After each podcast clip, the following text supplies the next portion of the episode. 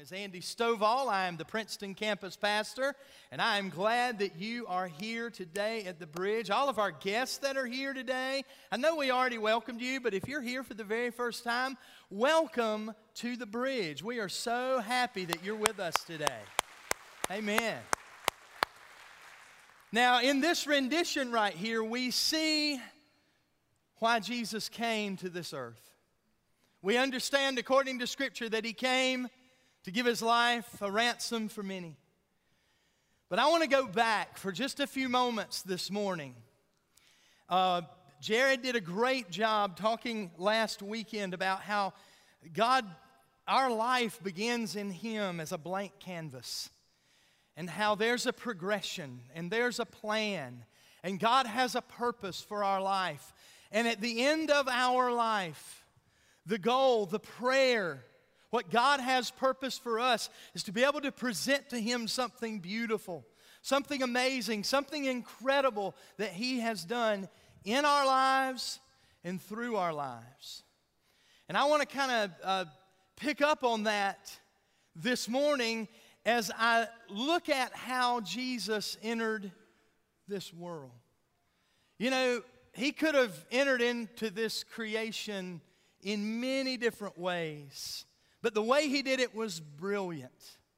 It was amazing. It was the most generous way he could have entered the planet.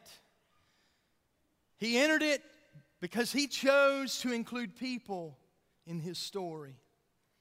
Now, how many of you know that when God in, eh, decides to include people in the story, that it may alter some things that you have planned for your story.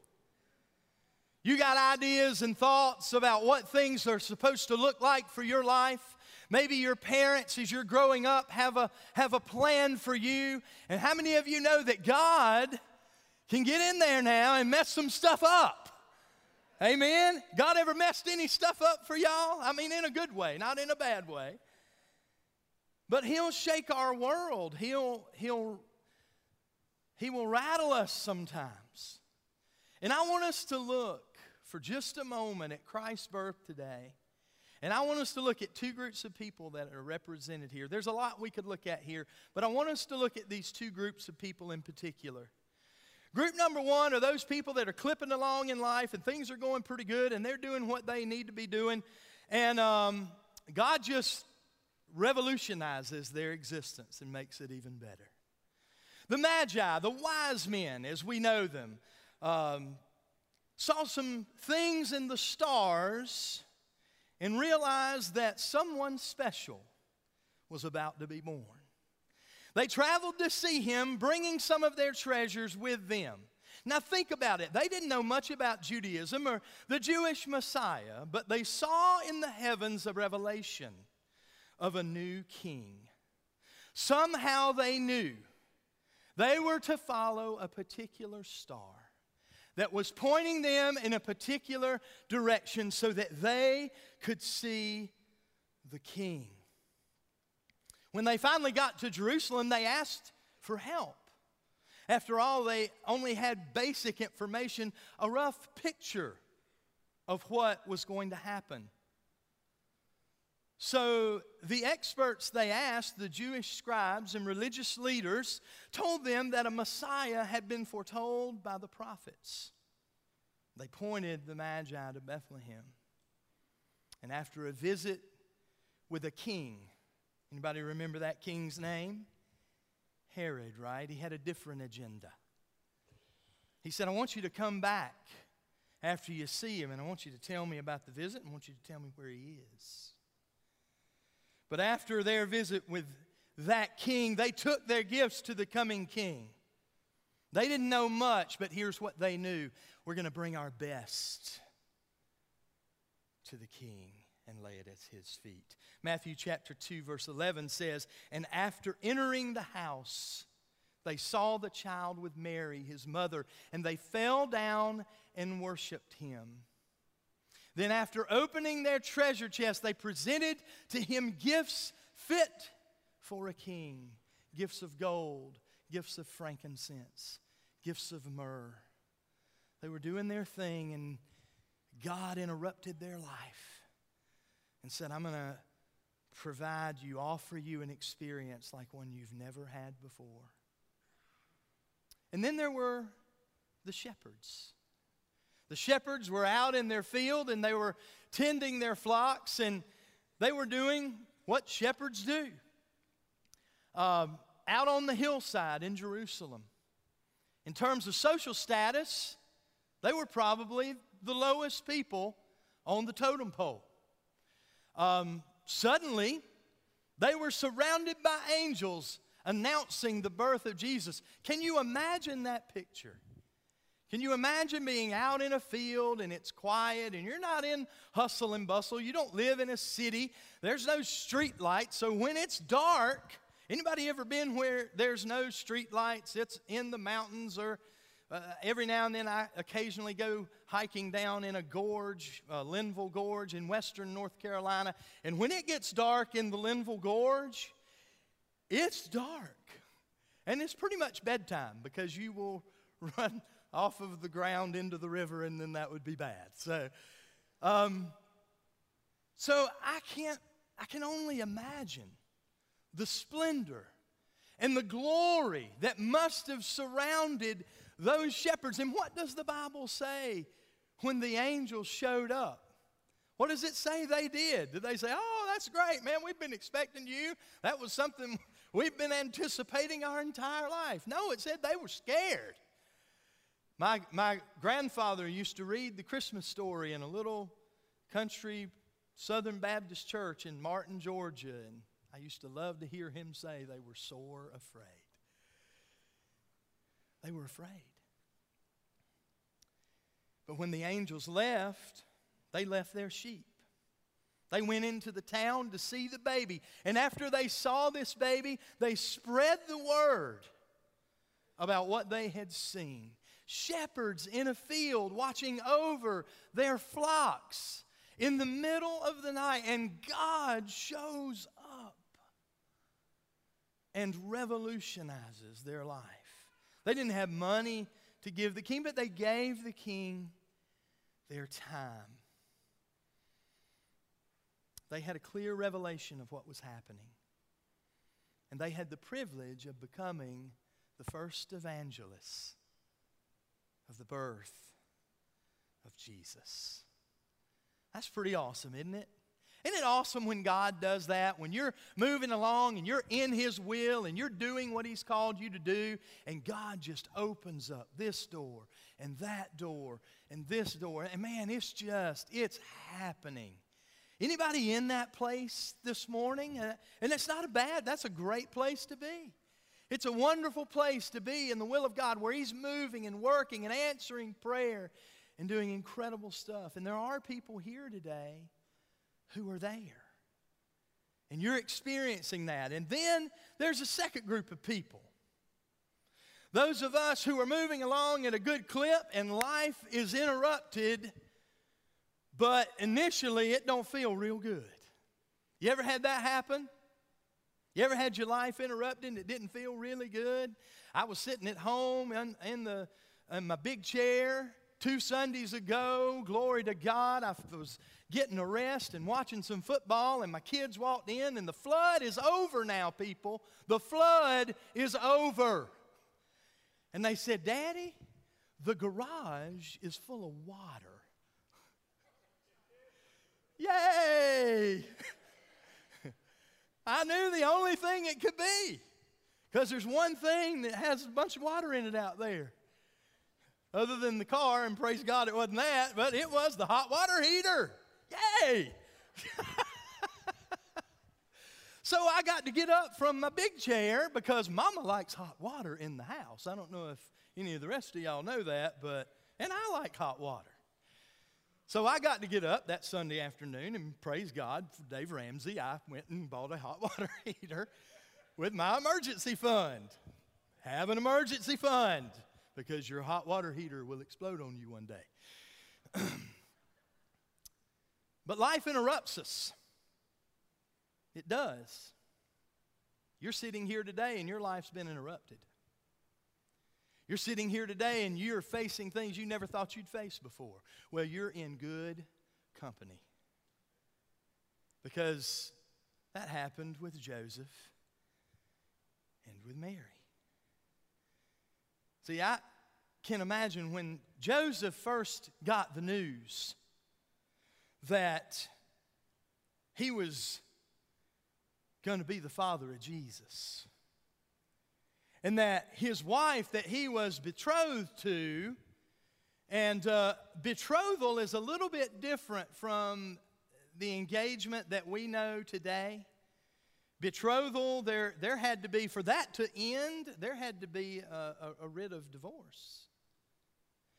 And so here Joseph is, betrothed to Mary. Their families have agreed on the marriage. This is my future bride, and we're spending time apart in preparation for the wedding.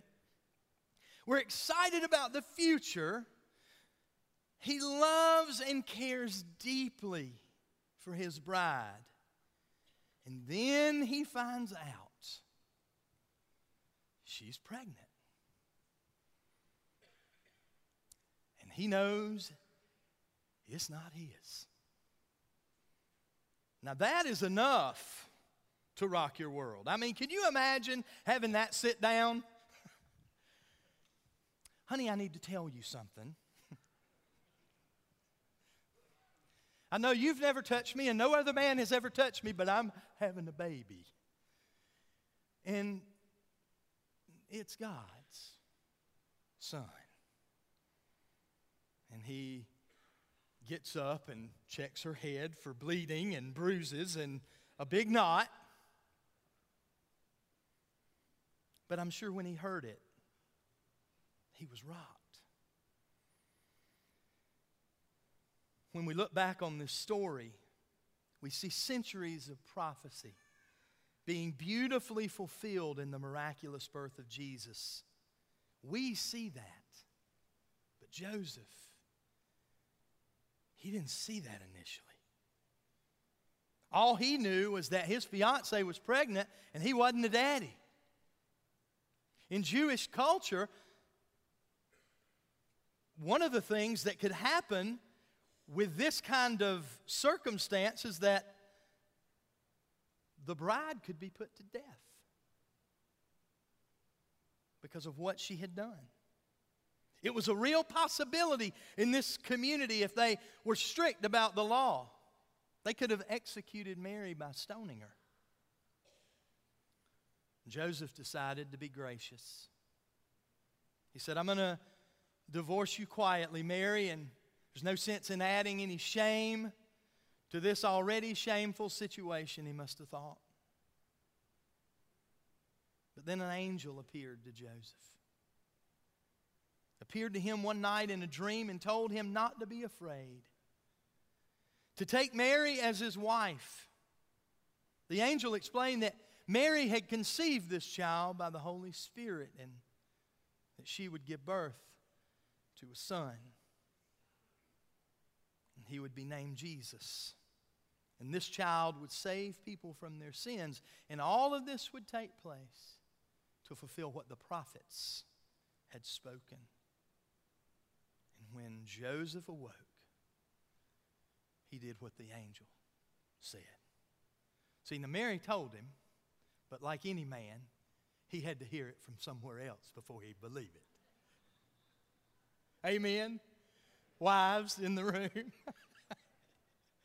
he never listens to anything I say. Joseph was told to marry an unwed pregnant girl in a culture that harshly stigmatized and sometimes even executed them. People, I'm sure, made assumptions about the lack of her virtue and his lack of standards. No respectable man would marry a girl like that. From all appearances, she had betrayed him and he didn't make a stand could be the laughing stock of the whole town for going through with this wedding. For the rest of his life, he could be misunderstood by many. He would look like a fool. But all of this happened in order to fulfill what the Lord had spoken through the prophet Isaiah. Behold, the virgin shall be with child and give birth to a son, and they shall call his name Emmanuel. See, Joseph's reputation was at stake. It was a big, big risk, and it was a huge interruption in the plans that he had. But think about Mary. Mary, who not only has been watching several episodes of Say Yes to the Dress on a daily basis. She's gone to the wedding planner. They've already picked out a way too expensive cake that tastes way too bad for the money they're going to spend on it.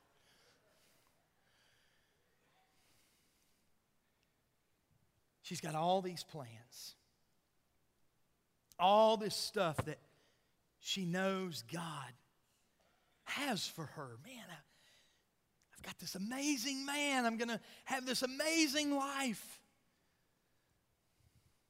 And her life is interrupted. Not only does she give up her reputation, but she also gives up her future what she had planned. The things that she had written down in her diary and in her journal. And this is the way it's going to be. And oh, it's going to be amazing. And there's going to be the picket fence and the puppy dog and the kitty cat. And we're going to have the best obstetrician. And everything's going to be great. And we're not going to be in a manger. Because there's no room for us anywhere.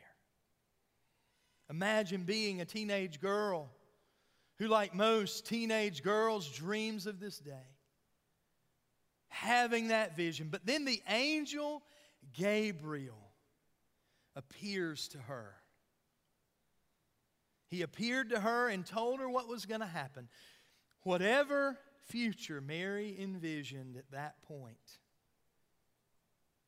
it was gone. There was a higher calling. Something that God wanted her to do, something that He had chosen for her to do, but it would be difficult. So, how did she respond? The Bible says, and I don't have that entire passage of Scripture, I don't think. Do we have that? I don't think we have that on the screen. Um, but in Luke 1 26, the Bible says when Gabriel initially appeared to her, she was very afraid. I get that. I understand why she was afraid. I, I would be afraid by his appearance. I would also be afraid by what he said to me. Here's what's about to happen in your life. Here's what's about to go down. The Bible says she was greatly troubled. When Gabriel told her what she would have, or that she would have this child, she didn't express doubt or try to negotiate. This is the only thing she asked in Luke chapter 1, verse 38. She only asked how that was possible. And Gabriel said, Nothing is impossible with God. And she said, May it be as you have said. Nothing is impossible with God. May it be as you have said it will be.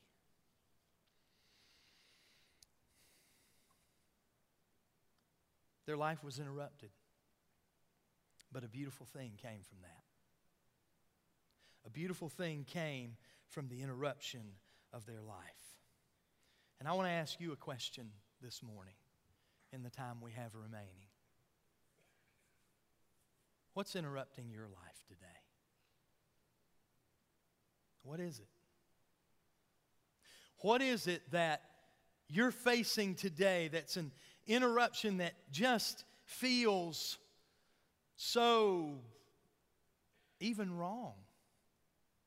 Definitely difficult can't possibly be the plan that God would have for me. What's interrupting your life, there, there are two forces at work here.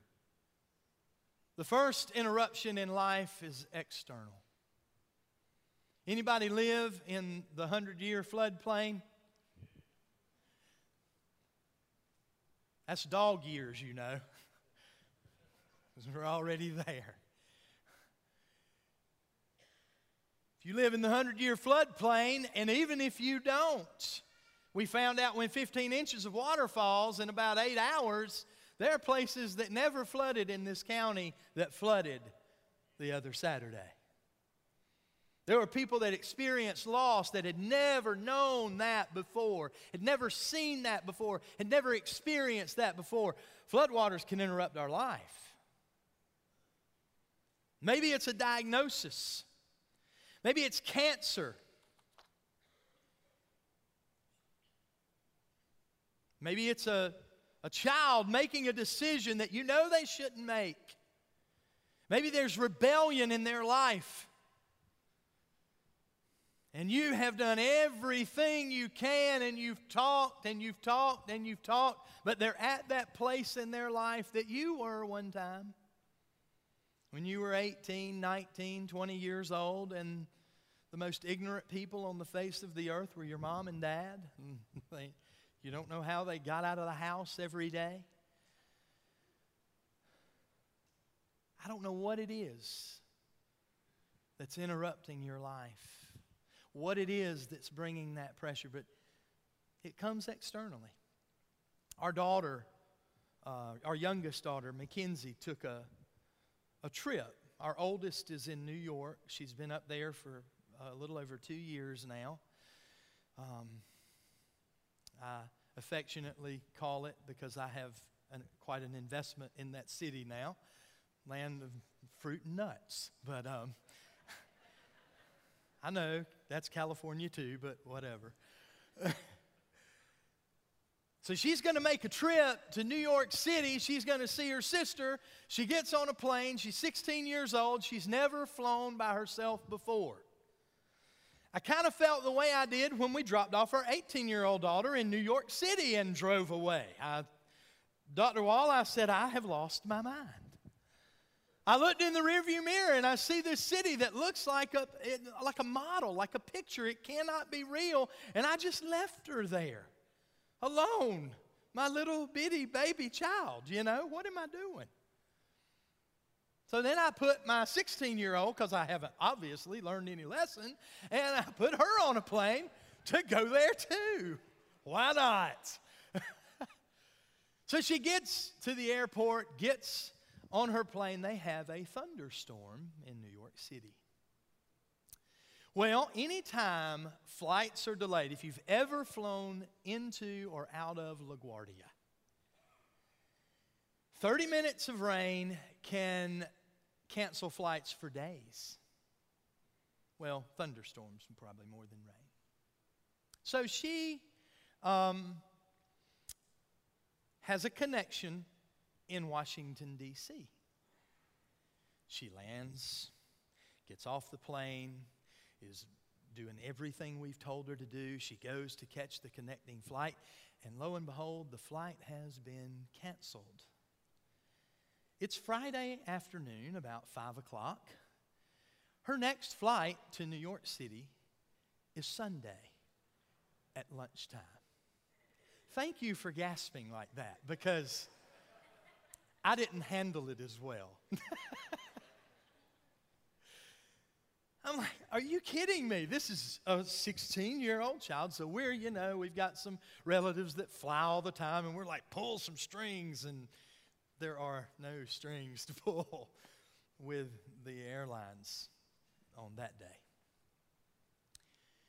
So she calls her mom and she's, you know, she's got that that you know the cry that your baby gives you when when they were 2, 3 years old and they fell and then got the breath knocked out of them. And it's like the and then it just comes, you know, like a flood. And then there was, I am in the airport and I can't get my next flight. yeah. Yeah. that was awesome. so here I am, helpless, you know, and she's been so excited about going on this trip, and now it's interrupted, and we don't know how we're going to get her home. And I, but I called her up and I said, I want to tell you something. Is your daddy. You will not, this is 8 o'clock on Friday night, you will not spend the night in that airport. It's not going to happen. Trust me on that. So we were praying. She's crying. You know, to add insult to injury, all our kids now have cell phones. Well, the charger for her cell phone fell out of her purse in the car when she was getting out of the airport at RDU. So it was almost dead. She had to spend $60 of her spending money on a charger at the airport. And then she had to go find a place to plug it in. So she gets it plugged in. It's been a couple of hours. We're working on stuff, trying to get it all together. And I call her back, and she's still really upset. And we thought we had a flight for her, and then it was just a big mess. And the whole time, she's just kind of, uh, you know, and hungry and tired. She's been stuck in this airport for five hours. We're praying.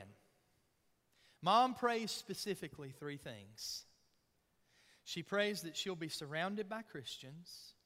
She prays that she will have private transportation home, and I had to write them all down because I knew I'd forget one of them.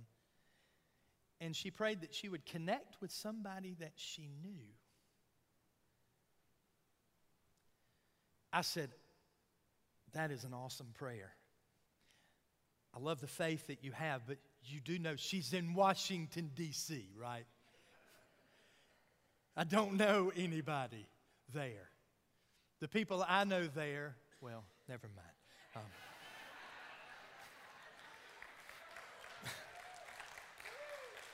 I'll just get in the car and go pick her up, okay?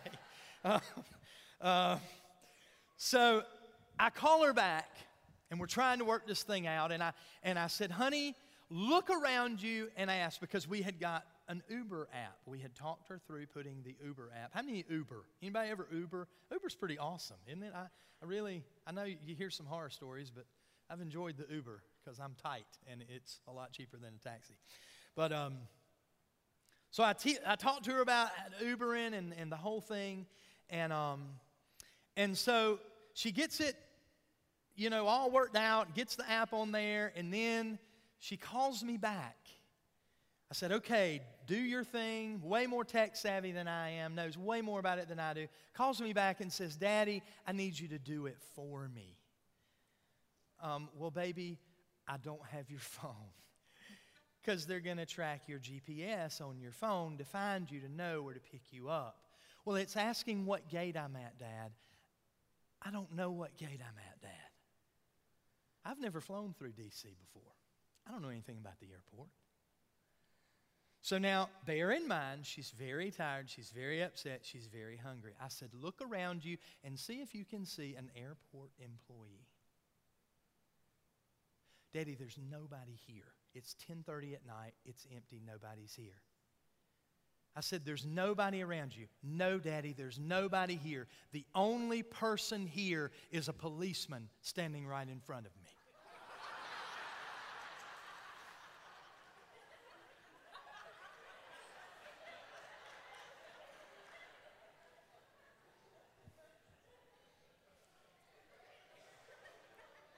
What did we do wrong, Lord? I said, Take your phone to the man and just give it to him and tell him your daddy wants to talk to him. Talked her through that whole thing. he got her an Uber and, you know, did what he did.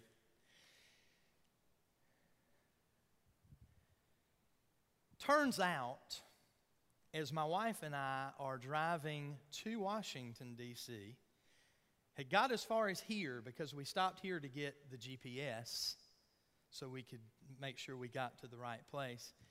She sends a text out to some her, of her friends to pray, and they said, Our pastor and his entire worship team is in Washington, D.C. this weekend. Uh, well, they're staying in a little place called Reston, Virginia. I don't know if you've ever heard of Reston, but it's right outside of D.C. They're going to be there till tomorrow morning. By the way, one of her best friends in Wayne County is with them, and she's got a room. It's a suite, actually, with two queen size beds in it. If you can get her to the hotel, you won't have to drive here, and we'll have her home by 3 o'clock tomorrow afternoon. Can we give God some glory for an answered prayer?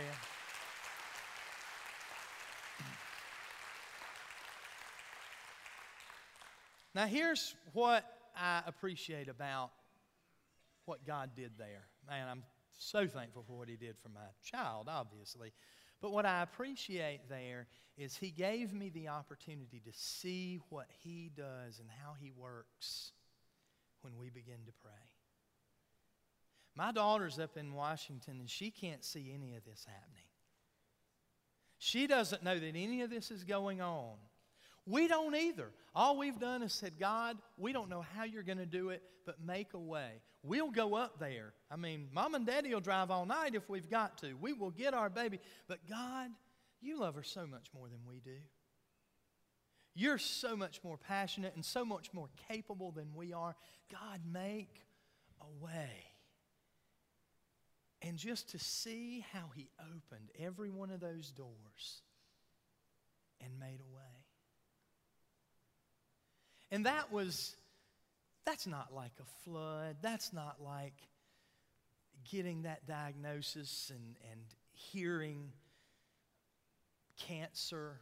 You know, my, we've, I don't think any of us, there isn't a person sitting in this room that hasn't heard that, either connected to yourself or someone that you love. It is a very real part of living in this world that we live in today.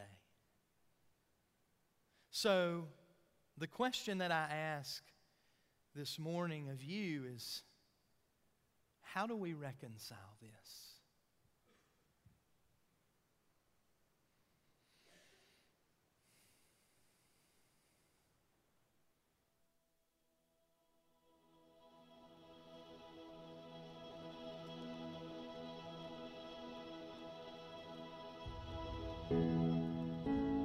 So things haven't turned out as you hoped.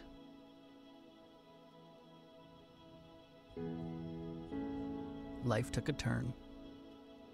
A bump. A darkened sky. And at times it may have seemed there was no hope.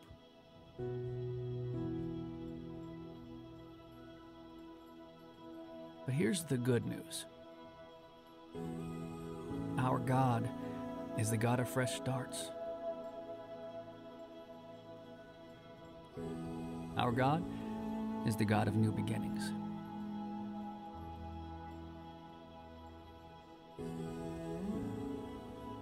Our God brings new mercies, new compassions, not just once a year, not just when things are bad but every single morning.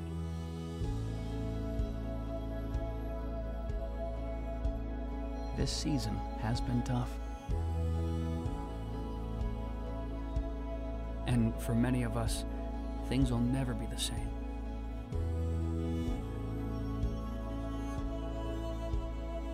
But we are here, breathing, maybe smiling, or crying or shouting or laughing. But we are here, feeling, maybe fighting, or cheering, or seeking, or grieving, but we are here, living. And we are not alone. Our God is here our God is with us. And our God is the God of new creations.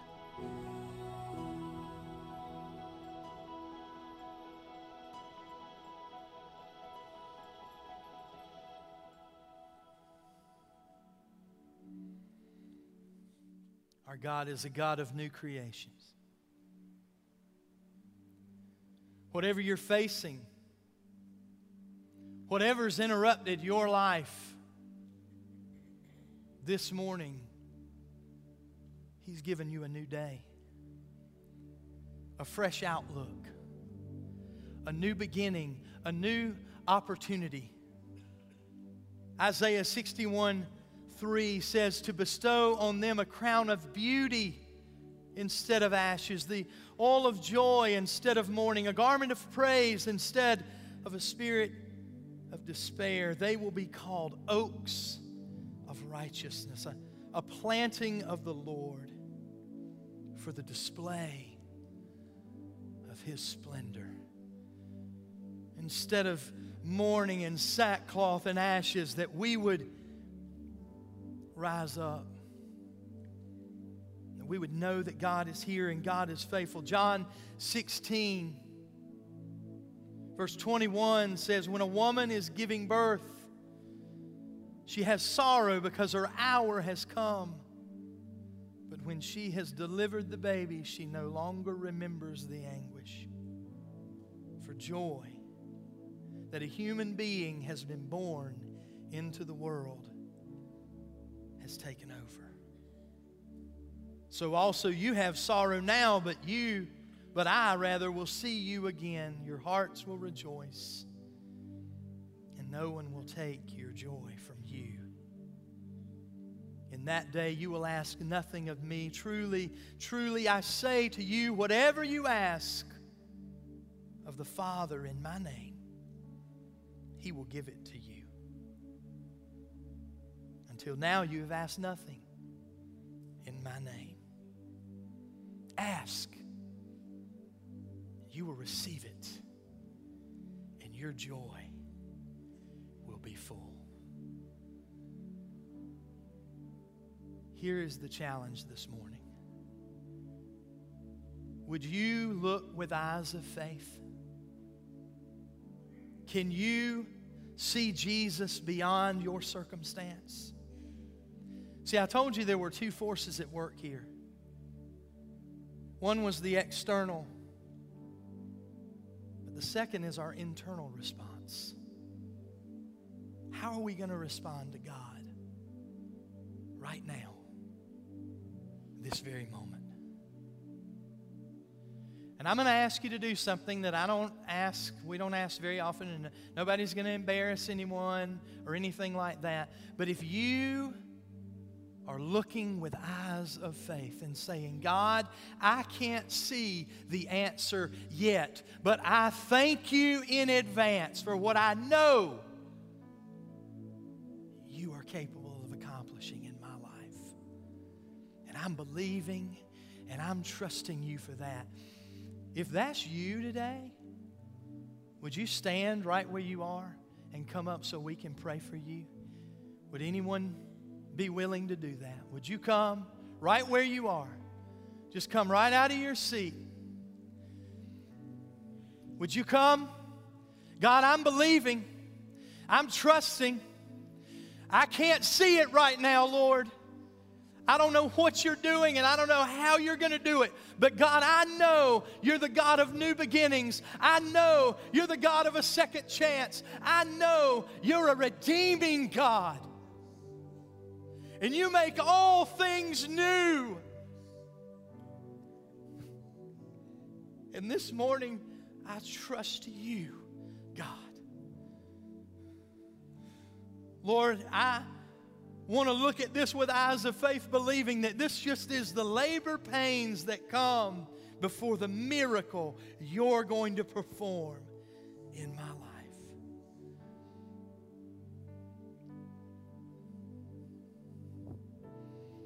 Now, if you're comfortable doing it, those of you that are still in your seats, you can come forward.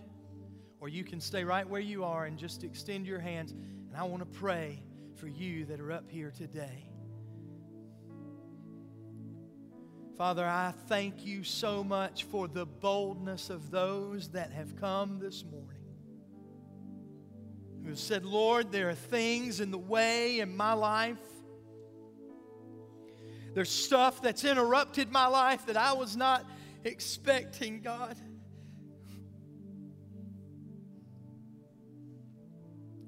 And quite honestly, I don't know how to navigate it. I don't know what to do with it. I don't, I don't, I'm struggling, Lord. But God, I believe with all my heart, you are the God of new beginnings. You are the God of a second chance. And so, Lord, by faith, I bring this interruption to you. And even though I don't understand it, even though I can't see what's coming, God,